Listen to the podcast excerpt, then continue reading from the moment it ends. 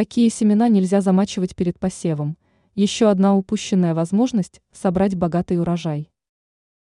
Довольно часто огородники, то ли по привычке, то ли из-за отсутствия опыта, начинают посевную со стандартной процедуры, замачивают семена.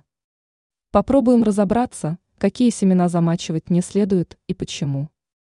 Их не так много, и потому запомнить будет несложно. Во-первых, семена, покрытые оболочкой. Современные производители данной продукции всячески пытаются завладеть вниманием огородников и для того идут на самые разные хитрости.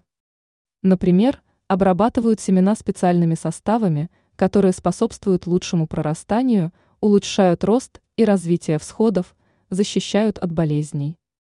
Вымочив такое семечко, вы только навредите будущему результату. Во-вторых, если семена быстро всходят. Совершенно не имеет смысла замачивать семена редиски и редьки, репы и прочих. О каком-то вреде тут не скажешь, но процедура эта крайне бесполезная и отнимающая массу свободного времени. Просто посадите их в срок и нормальную почву, и эти культуры взойдут сами дружно и без волокиты. В-третьих, мелкие семена.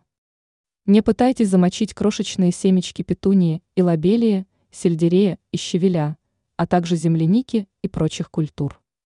Делать этого нельзя, так как семена наверняка пропадут, не говоря уже о трудностях с их посадкой в мокром виде.